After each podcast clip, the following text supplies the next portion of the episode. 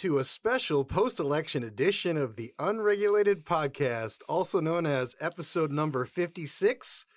I am your co host, Tom Pyle. And I am the wizard of polling, Mike McKenna. Okay, everybody, just a quick recap. We're going to do a flashback from the last episode. Youngkin's going to win. Winsome Sears is going to win. Jason Miyares is going to win. Republicans are going to do no worse than plus four in House of Delegates. Congratulations, sir. Prediction Yeah. came true. Blind squirrels, acorns. you know how it goes. All right. Well, we don't necessarily have to like remind people that there was an election yesterday What do you mean? because I think pretty much everybody knows there was an election yesterday. But True. we ought to probably impart a little bit of our what we think is uh, Wisdom. our wisdom, uh, or- Insight? or, lack Insight, thereof, sure. or insight, or perhaps just some observations about the evening, shall we? Speaking as a Virginian, I'm just happy we finally won some statewide races, man. It's been a long time. There's been a there were a few, Oh, and uh, it looks like we're plus one in the House of Delegates. two plus two. plus two. 52 actually we're of course plus four 52 48 right we won um seven uh, we took seven seats away from the democrats um they uh every single republican won every single republican so um, we're now at 52 48 in the house of delegates 19 at 21 19 in the state senate right? The democrats have the advantage there. The important thing is is that with the lieutenant governor we now get to break ties and you think how many ties are you going to have in a 21 19 body? Last year there were 52 ties. The lieutenant governor broke 52 ties in the state senate. So it's a it is a um, important that we won that seat right? That lieutenant governor's race important Yeah, it's also an interesting the um the Twitterverse and the the main uh the mainstream lefty media, MSNBC and others, um, how quickly they turn this into a uh, uh, situation where the the ra- the racist white supremacist rubes voted, uh, f- you know, basically fell for the critical race theory, um, Uh, which never really, you know, really existed. Um, it's i just you know the, the longer this goes let, on let me read one quote. oh man okay there are hundreds so pick a good critical race theory, which isn't real, turned the suburbs 15 points. oh that's uh, that's uh, that's that bush bush appointee right Yeah, nicolle wallace yeah, on msnbc yeah. for both of their for both of their uh, viewers Um, aren't these the same rubes who had the wisdom and the and the foresight to vote for Joe Biden? yeah The, It- the, and cheered on these these these in these the- wonderful in, the subsequent 12 months forward-thinking people who in had the sense to. in the subsequent 12 months everyone in the commonwealth's become a racist idiot just so you know i mean i assume that's the theory right because i didn't hear any of this last november when like you say when we when the commonwealth voted for joe biden by plus 10 it was a youngkin's going to win by about um, 70,000 votes, right? By about a little bit better than 2 2%. And 12 point turnaround. That's a huge turnaround in 12 months. That's a it, if you're a Democrat, I think this goes without saying, but if you're a I, okay, this goes without saying, but the interesting thing is the only guy who said it was um, your buddy Dave Axelrod, um, who said, "Yeah, if you're sitting out there, if you're a moderate Democrat sitting out there in one of those suburban swing districts, you might want to think about, you might be thinking about um, whether you really want to vote for the socialist agenda of Nancy Pelosi." And I and I thought, is he allowed to say that stuff on TV? I don't I don't think that's what they're paying him to say. And he was the only guy off message who said that. I was like, that's exactly yeah, he right. also said, and I can find the clip, but he he basically paraphrased. He he he said it as painfully as he could, which was, I think I feel like maybe the Democrats have slightly veered away from the working class and um, is more of a coalition of educated um, voters and. Uh, Can I read you? Can I read you a quote? Can I read you something that, that Charlie Sykes wrote in the um, in the in the Politico, right? Which, by the way, I want to say to everybody who reads Politico, they have become just a just a terrible, terrible rag sheet for the Democrats. I, I encourage you very, very strongly to not um, read them. I, I can go through the list of things that they talk about, but the fact that they um, have now adopted the phrase "pregnant people" um, gives you everything you need to know about that. So Charlie Sykes, here, here's what Charlie's this is Charlie's question he poses, and I think Axelrod's going there too. You ready? Republicans continue to beclown themselves with lies about the election, even as they become more extreme on issues from guns to abortion, which, by the way, I don't think is true. But anyway, but then why does a new NBC poll give Republicans double digit leads on issues like border security, inflation, crime, the economy, national security, and even on getting things done? And that, my friends, is the problem with the modern day Democratic Party, all tied up in a bow. They think, how can anybody in the world vote for Republicans or be a Republican? And they don't understand what they sound like when they talk about any of their stuff, right? Critical race theory. Or one guy got in a lengthy Twitter spat about how um, Winsome Sears, the new lieutenant governor, lieutenant governor elect of Virginia, The first black statewide no, off black woman, Woman, statewide right. office holder who is a who is a who is a Republican, Oh yeah, yeah, yeah. Well, along with the first uh, Cuban American, Cuban American Attorney is General of the state of Virginia, who is a what's his name? Jason Miyares. Who say it again? Miyares. Oh, okay. But yeah, I'm we're pretty a sure bunch we- of racist rubes. Uh, pr- right, and that's the thing about it. it's insane. as long as they, as long as they think that, they're not going to be successful. And I think that's what Axelrod is talking about. Like, guys, you got to get yourselves back aligned. It's crazy because you're all just, you all are like a bunch of college professors, and you know Glenn Youngkin, God love him, he wasn't a great. He's not George He's like Washington, right? He's kind of like a Less he's weird. a he's a better he, he was a better candidate than Romney. Yeah, I mean he's a less he's a less weird version of Romney, but he he didn't exactly scythe through the electorate, right? No, but he is he is and was a disciplined Yeah, man. campaigner who who Yeah, who played offense yeah, yeah. I and agree. stumbled on an issue Well, he I was going to say he he and stuck with it. he realized he and his team made up mostly of um, Cruz veterans, right? Um, Yes, you, we we talked about this a long time ago. yeah, Jeff Roe and and- Cruz and, um, endorsed him, even though we had questions about his some of Well, his contributions. For example, the of Southern course, of course, Poverty Law of Center. course, right? you know. So so Jeff Jeff Roe, right? It was his campaign manager, Dave Polyansky, was involved, and Chris Wilson was one of his pollsters, right? Um, you know, a good team, a good team, not a great team, right? I mean, um, but a good team. It, the the real thing was they had the good fortune to pick a guy who represents everything that's terrible about the Democratic Party, and timing was terrible, right? Um, you know, that's twice. If you're Terry McAuliffe, it must be something about these Clinton guys. That's twice Terry McAuliffe's gotten 48% of the vote, right? First time he became governor. This time there was no third party to help him out. So he lost. And that's something nobody's talked about yet, right? Is Terry Terry's top end in Virginia seems to be 48%, just like Bill Clinton's top end in um, in America was 49%, right? He never got 50% of the vote. Right. Okay, so this is how out of touch Terry actually is. This was his last appearance It's on Meet a- the Press. Epic, epic. Uh, let me just throw this in there. Yeah, man. Should that be left in the hands of the parents, or should it be left to the school boards and others who do this every single day and focus on it? They would argue that And bill as is you not saw saying in the about- crowd, everybody they- clapped when they- I said it. I understand that, but they would say this is not about banning a book. This is about informing parents that a book may have some material that uh, not all parents will be crazy about. We should let you know that your kid is going to be dealing with this material. Yeah. Do you know he had it as closing rally? Yeah, Randi uh, Weingarten. Yeah. Yeah. It, I, I mean, it, uh, it's well, you know, it's not only that; it's what he closed with, right? He he closed with here was his close, right? That um, forty percent of the school children in Virginia, school age children in Virginia, are um, children of of color, right? However he defines that, and eighty percent of the teachers are white, and that imbalance is bad, and you know, blah blah blah. Basically, he closed with, "Hey, Virginia has too many white teachers." right. Would he also which is just insane. And you know, at the same time, Youngkin is literally over and loud and crawl. You know what he closed with? When you call the DMV, you're gonna have a human being answer the phone, and I'm.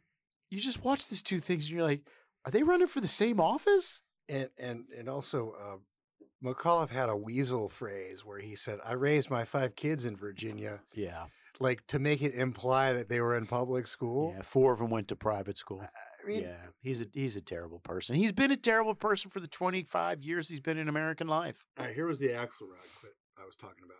you know, the Democratic Party, what you've seen is it's it's become a more um, uh, a more uh, college educated urban uh, party in coalition with uh, uh, minority voters, and the the messages tend to be moralizing. It's like it is.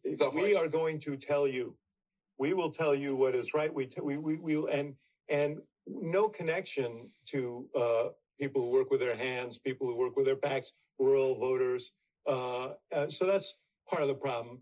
You know, the Democratic Party, what you see. It's part of the problem. Yeah, it's part of the problem. So so so he's right, right? And and this is uh, two things real quick about this. One is uh, David Axelrod is a very smart guy. Um, he is the He is. I, I troll him on Twitter on occasion. I know you do, and he but- and he works he works you back, right? Um, he's was President Obama's brain, right? And I have no idea why he's not a Republican at this point in the game because he he seems to be drawing all the correct conclusions, but doesn't seem to come like to the right answers, right? yeah, I um, also years back worked with some of his guys, and we didn't see eye to eye, but they're professionals. They're for sure. professionals, right? Yeah, I mean, doubt and about and it. he's just he's just a solid pro, right? Look, it's like everything else from Chicago, right? Um, you know, when you want to when you want to see real America, go to Chicago because that you know they're they're they're just normal guys. Um, uh, that's thing one. Thing two is is that there's a there's been a big big debate. There's a data analyst uh, in the Democratic circles, uh, Dan Shor, and Dan is a kid, right? He's 29 years old, but he he he has all the feel of of uh, um, you know, really, really sharp guy. And Dan's argued pretty strongly with data and with um, facts that the problem with the Democrats is they're trading um, white college educated voters for minorities and um, working class folks. And he also points out exactly what Axelrod just pointed out that um, the problem with that is is that you tend to have all these progressive things that come along with being college educated that most other people find completely mystifying, if not absolutely unappetizing. Okay, now think about that and apply it to this campaign. The progressive ideal that that cost McAuliffe the win here was that somehow experts are better at teaching your kids than you are. And you know that may be true or it may not be true, and it doesn't really matter. The important thing is is that he literally spent six weeks defending that ideal um, against a rising surge of parents who are like, I don't want to hear this because even if it's true, I still want to be involved, right?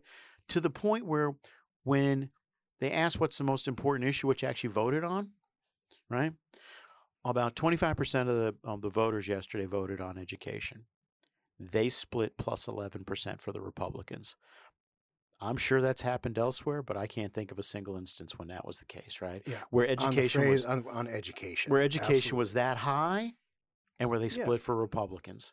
Yeah, And- I mean, and, look, the, and, and it was all a consequence of essentially Youngkin was smart enough to okay, that's your progressive ideal. Let's put and it on trial. And is lazy happens. enough to take the bait, Oh, and then had no choice but to, but to he couldn't reverse himself. the day after he, he, the- the- every opportunity the day after himself. his moment was the day after the debate when he made that mistake. He should have said, "Yeah, you know, of course, I'm in favor of parents being involved, but, but."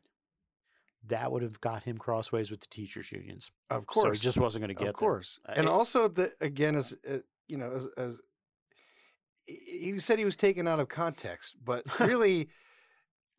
Youngkin was smart enough not to press on that and just stick to the central theme because man. he could have easily pressed on it and it would have turned into like you know a debate about that ridiculous book Yeah. um you know so uh, look he is he as you said the the youngkin should run for president youngkin should, has shown the path yeah By the way, we already heard we already Yeah. heard that in the Times that, Yeah. that Youngkin should well, the New York Times now. he, he's he He ran a for great president. campaign i'm i'm happy he won um i'm also happy that the republicans swept the state statewides and obviously the house of delegates because hopefully they can undo some of the damage that that governor blackface took you know, did Yeah, I'm I'm I'm for Virginia. I'm excited about the governor, uh, but I'm more excited about the lieutenant governor and the attorney general, right? Because um, and It- if it- there's any doubt that this was not an anomaly, yeah, yeah, New Jersey. I'm going to do a litany. I'm just going to go uh, go around the around the horn here on Yeah, election night. sure. New Jersey. Yeah. Okay, we're st- the governor's probably going to win, but that's a eh, that's a 16 point swing, and it still hasn't been decided say- gonna in say, Jersey. You're you're um, Okay. Now, South Jersey was a, a collapse for the Democrats. Like Yeah, all the down ballot stuff in, in Jersey was collapse bad for the news. Yeah, Democrats.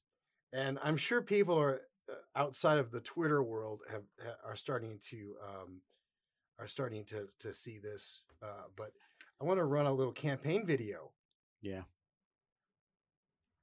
Hello, my name is Edward Durr. I'm running for New Jersey State Senate. I've lived here all my life, raising my three kids.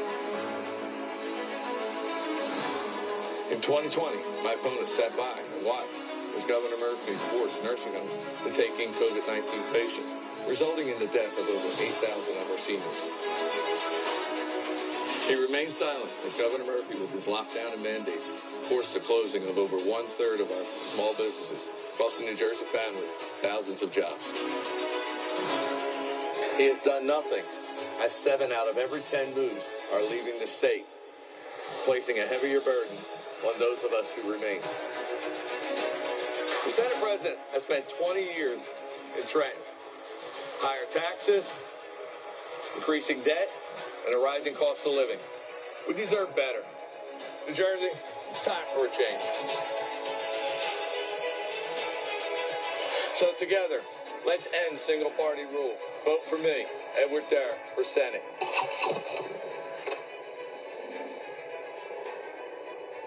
As he rides off on his hog Yeah, man. on a on a home video that was basically look that looked like you remember those commercials where you're like you run in front of the camera and you start yelling really loud and Yeah, they have the like funky letters in the front, Yeah, you know, like it- they're selling mattresses and things like that. Yeah. Edward Durr is going to topple Steve Sweeney. Steve Sweeney, the Senate Yeah, and you know, leader in the New Jersey legislature. yeah, man. It- And he spent 152 bucks Yeah, I think I don't know what Steve. and he's spent. up by 2008 votes. Yeah, with almost nothing left to count, Yeah. right? Yeah. So, you know, the funny thing is, Steve Sweeney's a huge power, in Jersey has been forever and ever, right? Because he's not just a legislative guy; he's a union leader as well, right?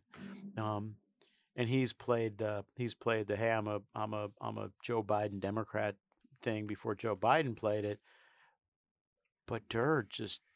You just listen to that thing. He just went right through and straight on. I don't think anyone even saw that. Like oh, I'm literally, sure everybody if you put your name on a ballot, if you if you had, I bet you that 150 bucks is there a registration fee?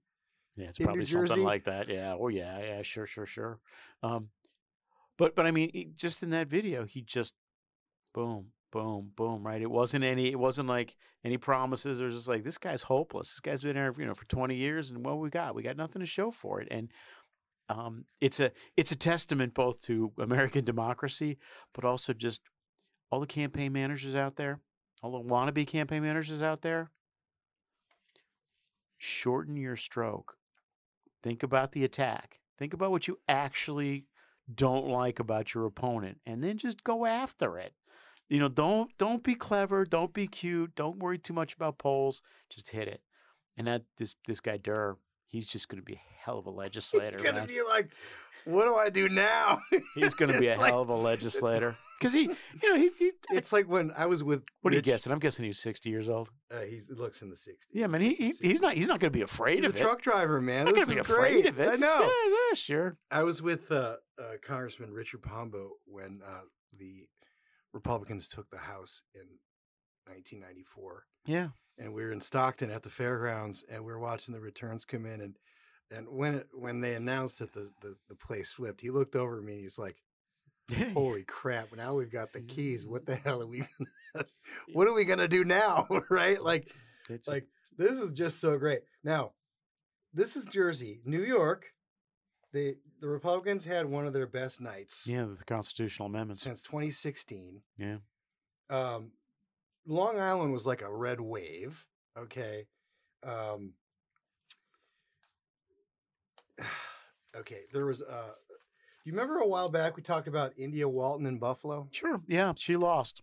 She lost a In- in write-in. In campaign write-in to to the guy she beat in the primary. Byron Brown. Yeah. Byron Brown, write down Byron Brown. That was his campaign. And you know what else he did? Write down Byron Brown. That's You that's know good. That's he did? smart. He handed out rubber stamps. Oh man. So all the, they had to do was go in Walk and in, stamp it. bang. Boom. And he won the write-in That- campaign. In I'll tell you what, man. Okay. That's smart right there. So, So the um important thing about that, right, is that's a loss for AOC. I know. And I'm going to talk about, we need to talk about that when we talk about the implications for the Hill. Um, but anyway, so, okay, so that was New York. Okay. Now we have, see, in Seattle, The city, the Republican won in the city attorney's race. Yeah. I didn't know that. the I've been, city attorney I've been won, watching the this race. Republican one in Seattle. I've been watching this race for a long time. Okay. It- the, okay, the, the important thing about that is, is that um, the opponent had basically said, "Hey, I'm not going to prosecute any crimes." I mean, it was kind of weird. Um, and at the end of the campaign, union money, business money, every kind of money was flowing into that Republican in the city attorney's race. So I'm very grateful they won. Um, let me give a shout out to a guy, Randy Pepple, who's a, a Republican consultant I out think- there. I think- I think you met yeah, Randy. met, Randy um, helped on that campaign, and I'm glad he won. I'm super glad he won. God, I didn't know that. Good, thank you. Yeah, her name is Ann Davison. Yeah. Uh, I don't think it was official. Uh, It's not yet- it's not yet it's go- yeah, yeah, She's well on her way. Good. Want to run back to New York? and, and you know, good good for Seattle because it means there's going to be a semblance of law and order in that well, yeah, in Minnesota too. They Minnesota, rejected a ballot measure. yeah, yeah, yeah. To def- that would have basically eliminated the police Department department. of Public right? Safety. Yeah. Okay. So back to New York real quick. Yeah. Um, guess who made a comeback? I'm going to be afraid of this.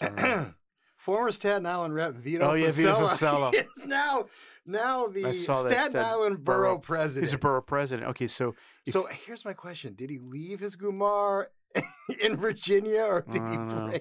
Uh, okay, for those of you who are not New Yorkers, which I know is is an unfortunately large percentage of you, um, borough presidents are actually the best job to have in New York City? Oh right? yeah, Because you have a lot of juice. You you you run a lot of the world, especially Staten Island, because nobody ever comes over there to bother, bother you. It's actually a better job than being the congressman from Staten Island. Um, that said, let me give a big shout out to University of Pennsylvania, 1985 classmate Vito Fossella. He and I were he and I were oh in very good. I did not know He that. was uh, he was Yeah. uh, um, Sigma Nu. Um, he was a. Sigma Nu, which which is why when he got busted and talked himself into getting out of Congress, I was like, that about fits for a Sigma Nu. uh, in PA. Um, Republicans won all three statewide judicial yeah, elections. the judicial elections. Those are tremendously important in Pennsylvania. They flipped the Westmoreland district attorney seat. Um, secured key flips in Luzerne, Erie, and Northampton at the local level. So Yeah, this was a, this was a and and just so you know, those those counties, those are the um, those are the Allegheny counties, right? And and what um, the reason why they're important is is because they have been contested for um, years and years and years with the um, Democrats, right? It's the it's the swingy area of Pennsylvania. It, you can't win if you're a Republican, you can't win statewide without that. So, a testament to the organization up there. So uh, in New Hampshire, Rochester uh, mayoral race went Republican for the first time in 20 years. Yeah. In Texas, a House district. This is the important one. Pay attention to Republican this one. John Lujan. Um, this was a 73% Latino district that Biden won by 14. That's right, uh, and that's why it's important, right? Because because because because the president won it convincingly twelve months ago. Everybody forgets; they think, "Hey, it's a long time." Twelve months ago. Yeah, and we need to f- wait for all the final numbers, but Fox News is reporting that Youngkin won Hispanics and Latinos 55 44. I don't think that's right. So Um, I'm not saying this is an this is an analysis, so the final numbers won't be there. I- I'm not. but but the point is is that even if it's yeah, yeah. even if it, it splits, Yeah. right. This is a continuing trend Yeah, yeah, that yeah. the Democrats are either avoiding So there was one. thing- or closing their ears and pretending it's not yeah. happening. So one thing out of the exit polls, right? th- There was one exit. There's basically one exit poll that everyone's working off of, right? The interest. One interesting thing. There's a bunch of interesting numbers. I'm going to write a memo about it. In last November, President Trump lost among Black women um, by 84 percent. Right? He lost 80 by 84 points. Um, 10% of the population, 9% of the voting population, right? Black females. Um, yesterday, Youngkin wa- uh, lost by only 72%. Now, I know that sounds ridiculous, but he basically did 10, 12 points better among 10, 10% of the population. That is really important, right? And that's a trend line that you gotta you gotta watch if you're a if you're a Democrat, and it it has to do. There's no doubt in my mind it has to do with Winsome Sears being on that ticket, right? Um, people when people see people who look like them, they just they're more comfortable. Sure, That's just the way the world is, right? sure. So I, I, I get the feeling that that part of the part of the, what happened yesterday was all about Winsome Sears and Jason Well, she out- uh, on the team. She got, got more votes than Youngkin. I don't think we know that yet. Well, as of Yeah, last as of Yeah. last night this morning, Yeah. she had a higher percentage. yeah, yeah. It, it's So- a it's a tremendous is- tremendously interesting day, man. Yeah, tremendously well, interesting day. Absolutely. And, and two two quick And, things. and that thing in Texas, right? That that thing in the, in the 118th in Texas. I, I never seen anything like it. You know, you're not supposed to. You're not supposed to flip a seat by 20 points. It just doesn't happen. I mean, it's really, it, it just doesn't happen. Well, you know, if we just this is going to be the best part. The progressive, everyone's going to see what they want to see in it, and I just I hope that the Democrats continue to assume that they just didn't get the message out right.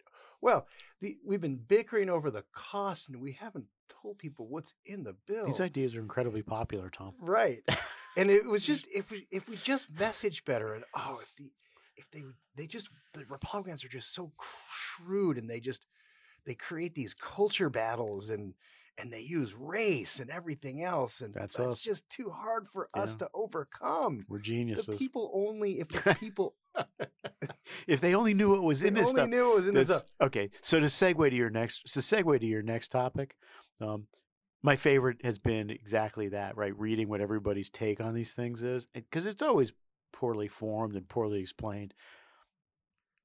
But everyone on the Hill is like saying one of two things: either um, the election results mean that we should pass infrastructure right this second, or the election results mean we should pass reconciliation right this second. And with the exception of Dave Axelrod, nobody said the election results could be read that maybe you guys need to take a step back. So all, all I can think of is when I'm reading all this stuff, I'm like, is it possible that that the the the, the, the voters are telling you this stuff isn't as popular as you all think it is? I wrote a so a reporter called me up today and asked me, he says, What do you think about these election results? Because I had just read a story in which one of his sources said something so stupid I could barely tolerate it. I said, The election results and knock on analysis tell me that your sources are idiots. And he said, What do you mean? I remember what it was. He's, his source said, If we had passed the infrastructure bill, McAuliffe would be governor now.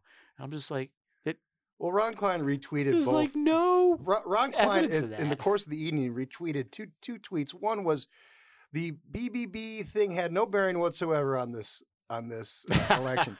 Another thing he retweeted was It's just we should have gotten this stuff through, and we need to now. This, if if now the, the the message is is we need to work even harder to pass the thing. Good, So good. so here's a here's keep- a, a perspective from the uh, they're very good at they're very good collectivists because it's a joint statement from Battle Battle Born Collective, Justice Democrats, Sunrise Movement, and United We Dream Action.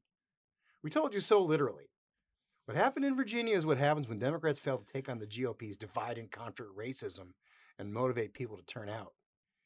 The McAuliffe campaign had no comprehensive pro worker economic message against a literal private equity magnet magnate. Sorry, Magnate. magnate. It had no positive message on what the next four years would look like for Virginians, and no rebuttal to race baiting expletive. Put simply, it was a campaign designed to fail. Uh, this was a controlled experiment for what not to do.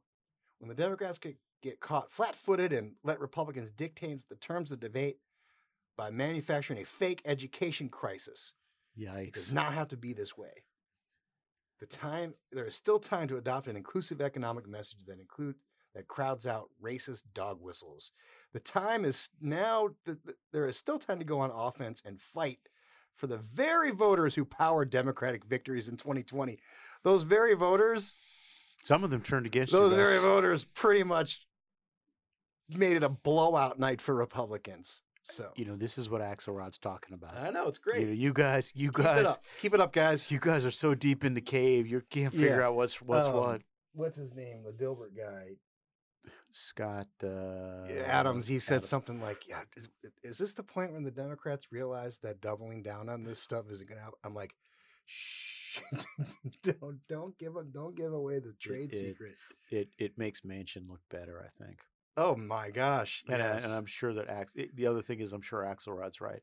There's 35, those 35 moderates sitting in suburban districts, including the three in Virginia, are are thinking about their Yeah. Now, lives. We're going to get into this. All right. How this affects the Hill. Uh, Yes. What does this do to Capitol Hill? There's there. See, a lot of people. Uh, we've been all we've been all wrapped up on reconciliation and the air quotes infrastructure bill, but this is not the only thing that they're running up against.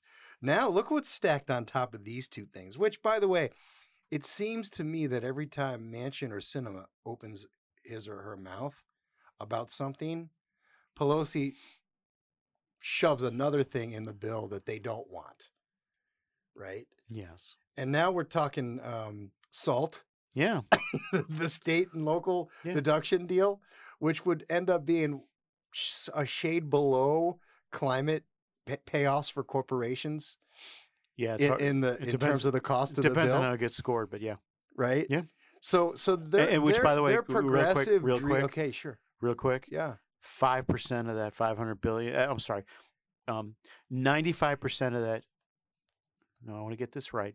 That five hundred billion dollars, right? That score, ninety percent of it will go to the top five percent richest Americans.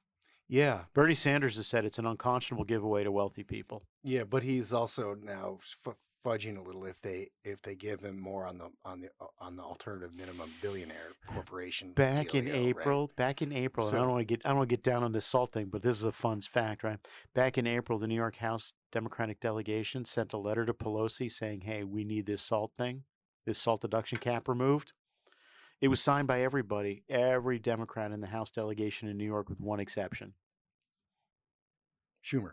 AOC. Oh yeah. Okay. Well, she she said she said, echoing her echoing her her spirit animal, Bernie Sanders. that it would be an unconscionable giveaway to wealthy people.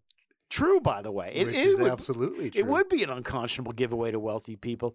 Other thing, there's almost nobody in West Virginia who gets nicked by the salt Yeah. cap. Anyway, sorry, I didn't mean No, to, no, it- no, it's so- just so- a so- fascinating thing, man. So yes, so salt is back in, and something on prescription drugs is back in, and basically there this this I would love to have been in the Democratic caucus meeting today. I would have loved to because last It was night a tough night. a very drunk Nancy Pelosi was probably throwing her her fancy expensive shoes into her freezer, you know, at her refrigerator freezer while So- while she it's a tough night.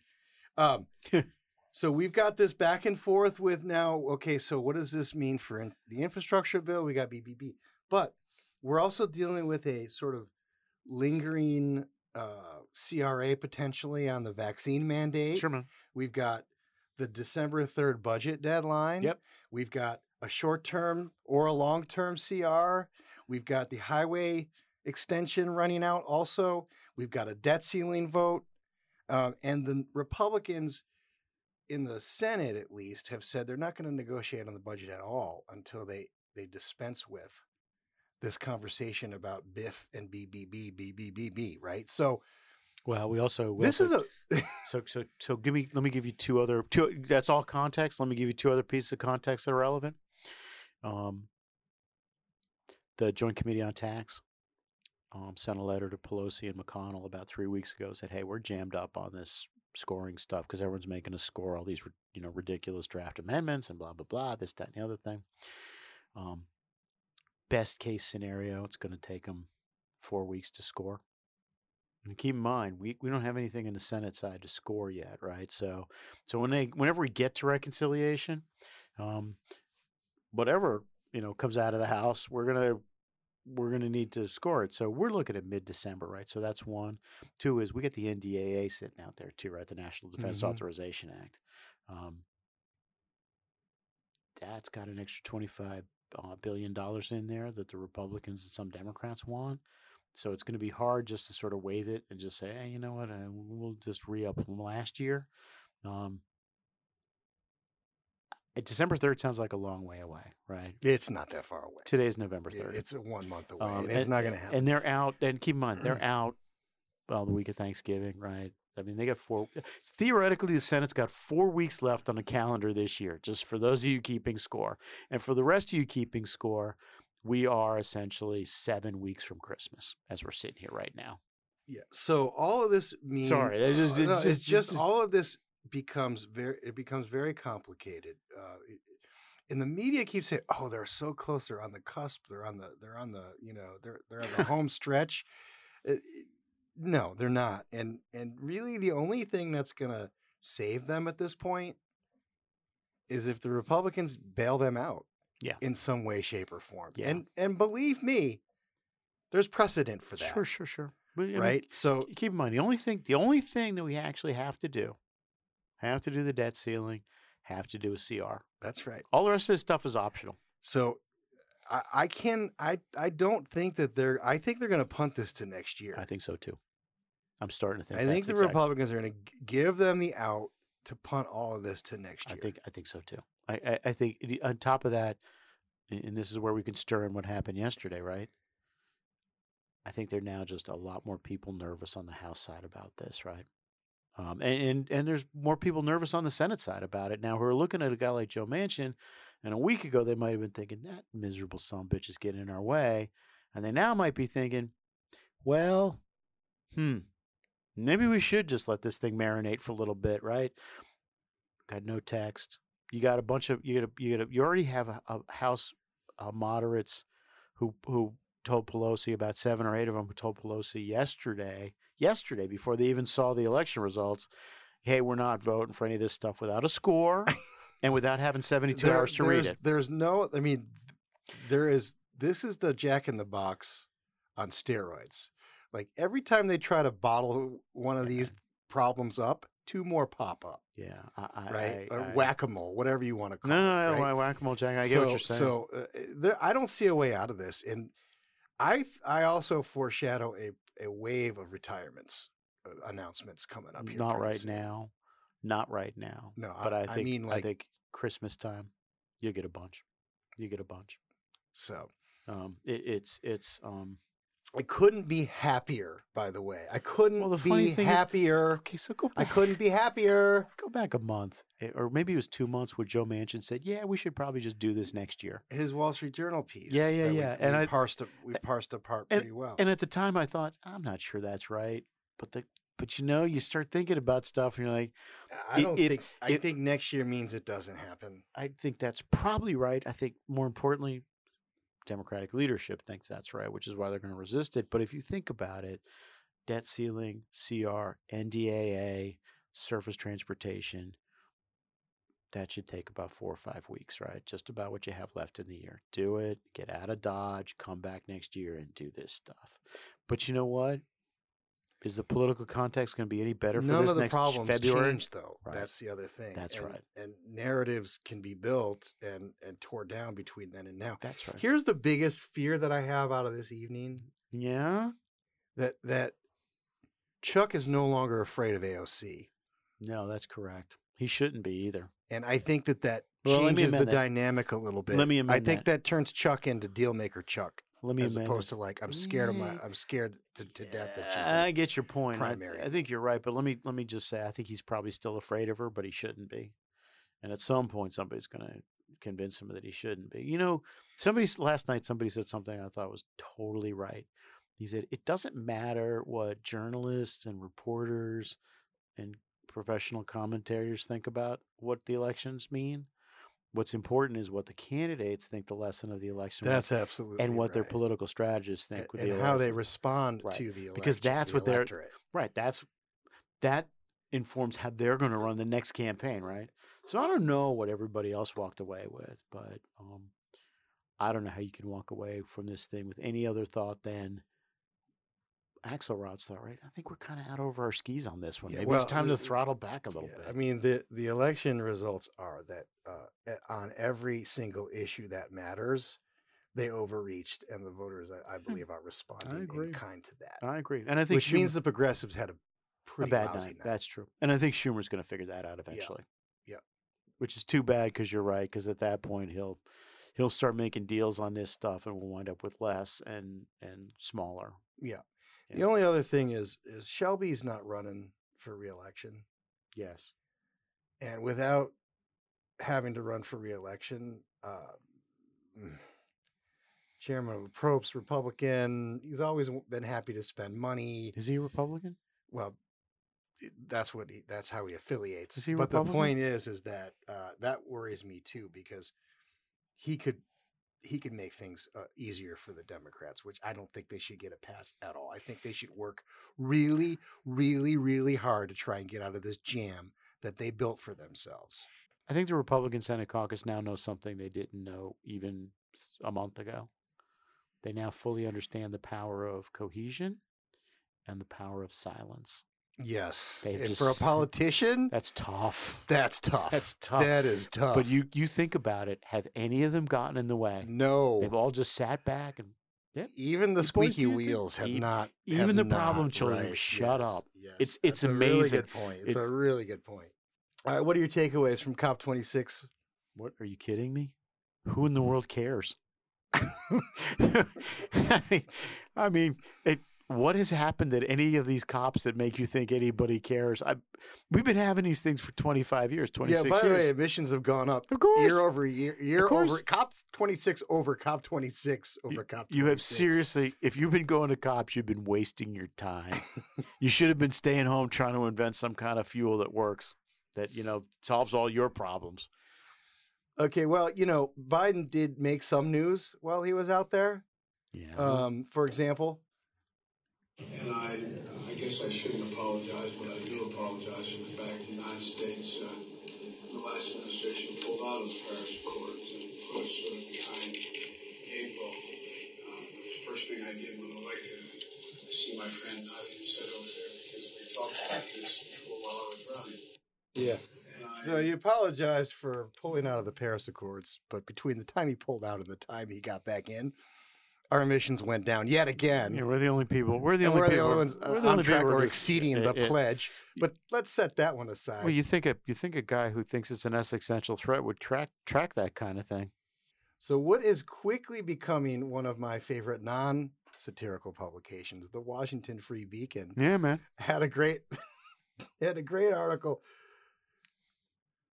Biden naps during one of the most important meetings in history as the fate of the planet hangs in the balance. that was the headline. You know. Wait, let me just read it. yeah, let me read it. President Joe Biden appeared to fall asleep Monday at the UN climate change conference in Scotland, potentially endangering the lives of billions of human beings. the 78 year old Democrat was spotted dozing off as a conference speaker urged attendees at, quote, one of the most important meetings in history to, quote, stop the destruction of this magnificent, pl- magnificent planet. Biden closed his eyes and did not move until an aide walked up to him to chat, perhaps just to remind him uh, that he was being filmed. Following his nap, Biden took the stage and described climate change as an existential threat to human existence as we know it. That was, quote, already ravaging the world. Wow. That's some apocalyptic stuff for a guy who just woke up from a nap. I, okay, so I just love the headline. It was great. So it is a great. Let me. Can I just be honest about this nap for a second? The guy had like just flown over. He was probably up for thirty six hours. I have eh, dozed off in meetings Who too. ha- and that's what I was going to say. Who hasn't been in one of these rooms where it's warm and there's some some boring, you know, some boring dum dum is sitting there go- droning on. I mean, you got. but that's the thing. Uh, we'll put the clip in the show It notes. would would have been funny. if you listen to the words coming out of the mouth Oh, of the speaker at the podium in just the brief clip, I started getting tired and losing my track, losing my train of thought. I was wandering off into that place where you start. like, you Bye know. now. So I don't blame Biden at all You know the thing for is- that for Well, that one. It would have been funny if he just like you know said something at a press conference later on, like, "Yeah, hell yeah, I took a nap. You would have too, man." Yeah, Just like But put me to sleep. that is the the sort of the sad tragedy of the whole thing, right? Like this That nobody can talk to, nobody can say the truth anymore. nobody like nobody of consequence was there. The only people that were there are people that are oh, like Oh, so proud thing. of their virtue signaling. The cop so, thing. Yes. Oh, I it's mean, a complete waste of nothing, time. nothing is I- getting I- done. I, think there. Nobody, no major emitters are there. The ones who are, India made some grand statement about how they're going to go net zero by 2070 now, right? I- I- Like, is Modi going to be alive in 2070? not going to be alive in 2030. But he, what he asked going. for was trillions of dollars in exchange for his sure, pledge. man. Oh look, So honestly, I think you and me should should go net zero by 2030 in exchange for trillions of dollars. Um, Actually, this podcast is going to be net Zero. zero by 2025. If we can get a couple of big sponsors.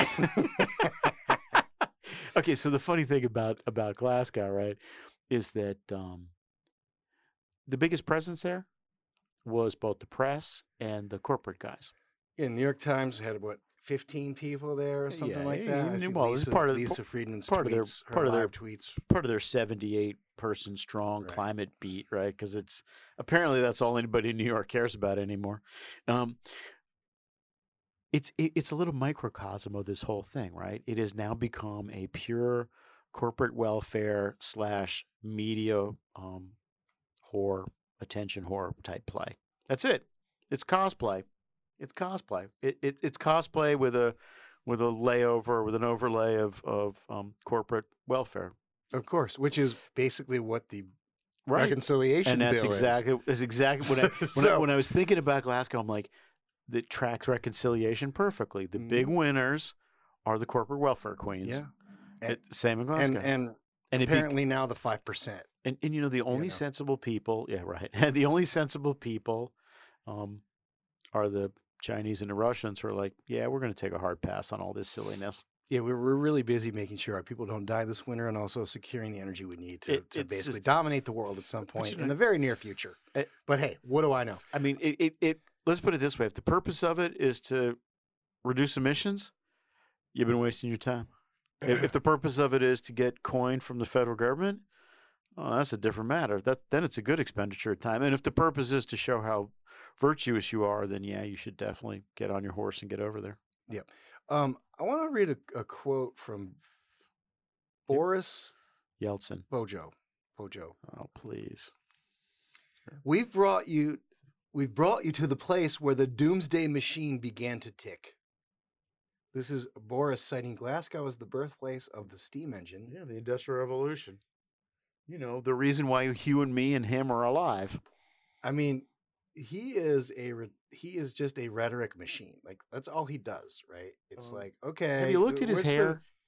yeah, hair, whatever. I Come mean, on, look at the guy. hair, He I mean, looks, I- yeah, but know. he looks like he slept in his clothes all the time. That kid. But here's one thing I want to point out though d- uh, during this, you know, dog and dog and During, phony uh, show. During during his speech, wherein he attacks the No. Industrial Revolution, but still no, flew no, home no, on no, a no, plane. no, no, no, no, not Bojo because he's you know just like the rest of these guys. This is a this is the UK Chancellor, and this is what I'm sorry. There's a UK chancellor. yes, it's I guess he's like Yellen's contemporary or something Okay. like that. Oh, oh, Chancellor of the Exchequer. Yeah, yeah. Here, here. Yeah. third action is to rewire the entire global financial system for net zero. Better and more consistent climate data, sovereign green bonds, mandatory sustainability disclosures, proper climate risk surveillance, stronger global reporting standards. All things we need to deliver. And I'm proud that the UK is playing its part. We've already made it mandatory for businesses to disclose climate related financial information, with 35 other countries signing up to do the same. Today, I'm announcing that the UK will go further and become the first ever net zero aligned financial centre. This Okay. Yeah. So the the Hong Kong of the 21st century, right? The Great Britain that used to be an actual country, but is now just a financial center. Um, it it kind of makes you, I don't want to say root for the meltdown, but it kind of makes you root for the well, meltdown. it, it also should. I mean, what's going on behind the scenes, or, or not behind the scenes, actually, but for in people front of who aren't scenes. paying attention to this stuff, is this is a battle between New York and and the UK And over London. And London. and London over who gets to be like Over you London, yeah. know, and and and Larry Fink. Here was his big announcement at COP 26. Too narrow. This is from um, Bloomberg Green. Larry Fink sounds greenwashing alarm as fossil fuels move into private hands. Fink said too narrow a focus on the climate policies of public companies risks undermining the green agenda and is potentially creating, quote, the largest capital market arbitrage in our lifetimes as hydrocarbon assets move from public to private hands. what did he expect? There's a movement away from hydrocarbon assets into private hands. There's more movement away uh, than ever, bef- than any time ever. That does not change the net zero world. That's window dressing. That's greenwashing. So he wants a holistic approach to ensure all businesses are held to the same standard, i.e., the SEC rule, right? Well, what he wants, no, he, wants, the- something. the he wants something more than that. companies to to be subject to Yes, the same right. He wants sta- quote unquote standards. Right. He wants something more than that, right? He wants to expand he wants to expand the reach of financial regulators into private companies, right? Um, because quite rationally, um, companies that are exposed to the ESG have been like, "Hey, man, we're just going to go private, and you guys can go to hell." It, what the British don't understand, don't seem to understand. I don't understand how you don't understand this. And what Larry Fink doesn't understand is world used, you know, 85% fossil fuels in 1970 and 1995 and yesterday morning, right? Um, and no amount of financial ledger domain is going to change that. And I- look forward to the endless speeches. But keep in mind, we've now been listening to these speeches. Hard to remember this. We've been listening to this crap for Gosh, I know. 25 years now. And you know what? Not a thing has changed. I mean, well, on the margins, it has. guys like no on the margins it hasn't. Guys like larry fink come and go. Yeah here's how things have changed. Emissions have doubled. That's it. That's how things have changed. Oh Yeah, well, oh, when, and- and when and the- Tesla is you know valued valued at over a trillion dollars, nobody believes that shit. Right? Things nobody, have changed nobody believes bit, that. Right? that's a balloon waiting to pop. You know that. So No, I'm not sure it wouldn't have happened anyway, but it hasn't changed the fundamentals of the of the of the system, right?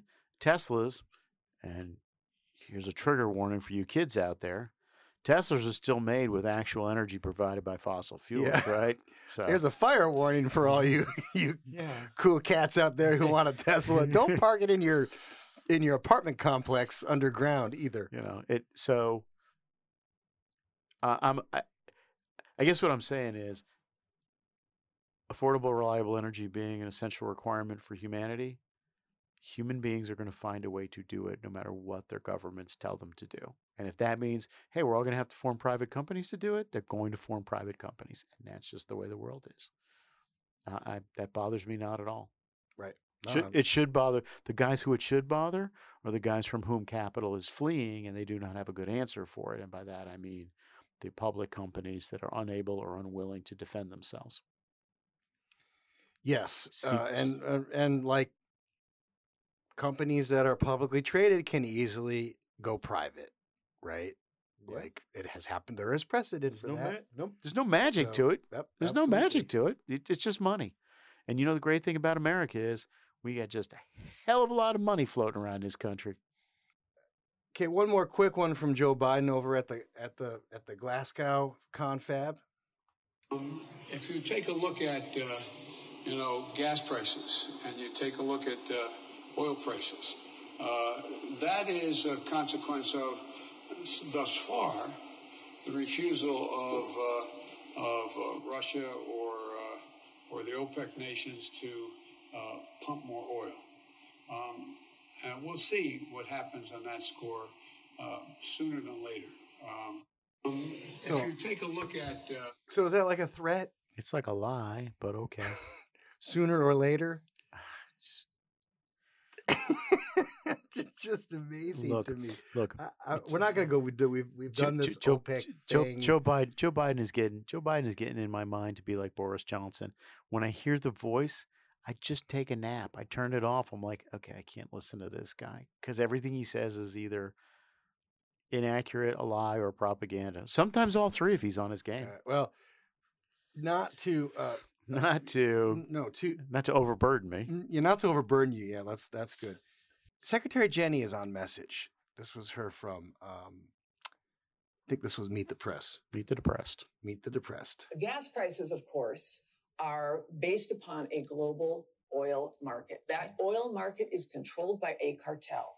That cartel is OPEC. OPEC controls more than 50% of the petroleum supply and more than 90% of the petroleum reserves. So that cartel has more say about what is going on. Now, on top of it, you've got uh, oil and gas industry that can't flip a switch after uh, coming out of a pandemic in the same way that you're seeing with the supply chains. The president really is focused on making sure that people have relief and he's looking at all of his tools. But let me just say one thing that these rising fuel prices in fossil fuels tell us why we've got to double down on diversifying our fuel supply to go for clean. But okay.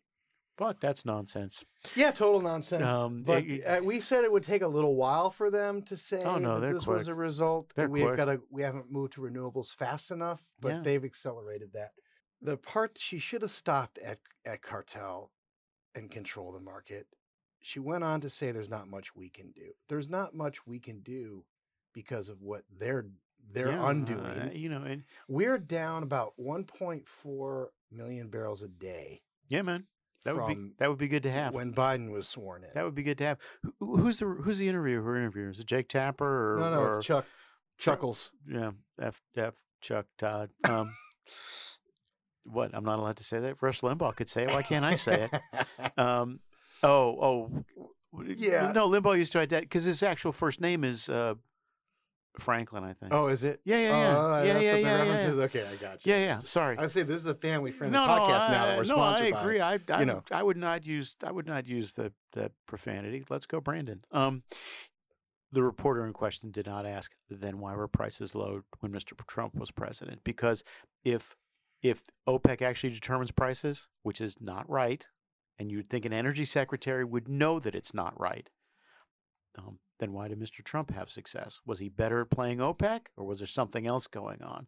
These reporters are terrible. They're This- not. in all te- fairness, they're not terrible. They're they just doing their jobs, Mike. They're not doing their They're jobs. not doing. They're not, they're not. They don't do that anymore. I- they provide forums for these folks to, to yabber, air to yammer. to to issue their narrative. Well, Right. the thing That's is, it. The- they don't ask any questions. I, I guarantee you, the next time she shows up in front of Senate Energy, somebody's going to take this up and say, "Hey, now I'm just a simple country boy, and I'm not an energy secretary like you. But let me ask you a couple Yeah. questions here." And and the idea that, hey, you know, we need to accelerate our our thing, right? That our our transition to renewables or whatever it is. Um, you know, the right answer is, um, where, with what?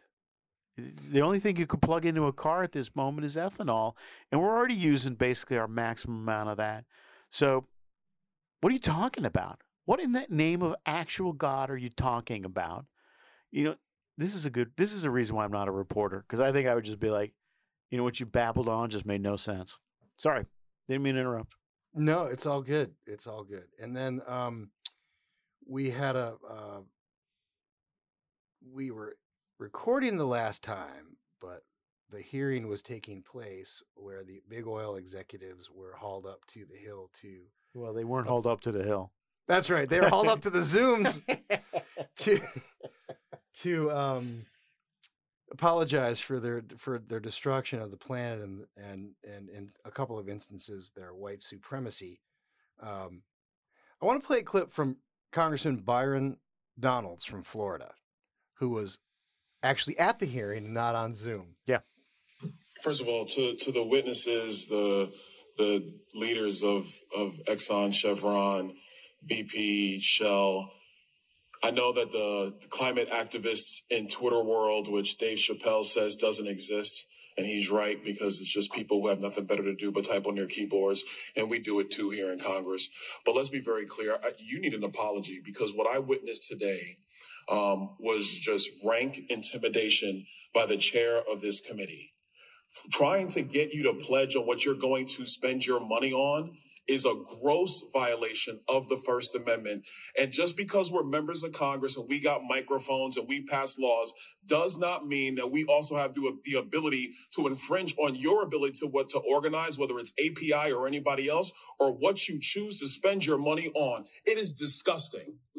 It is absolutely disgusting. Somebody needs to go call Merrick Garland, tell him to get in here and watch the intimidation that came from this very panel today. Because this is not about defending big oil or defending big anything. It's about defending the ability of people in our country to be free, say what they want, think what they want, spend their money how they choose. And if we're not going to be any better than the Chinese, how do we ever expect to beat them on the world stage when we're cutting our neck when it comes to energy production while they are burning more coal, they are burning more oil, they're increasing their emissions, and they're not showing up in Scotland.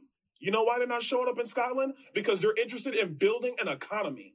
They're interested in becoming the dominant economic player across the globe. They're interested in becoming the dominant military player across the globe. And while we joke around and mess around intimidating you guys who frankly heat our homes, you cool our fridges, you keep our cars going, this is insane.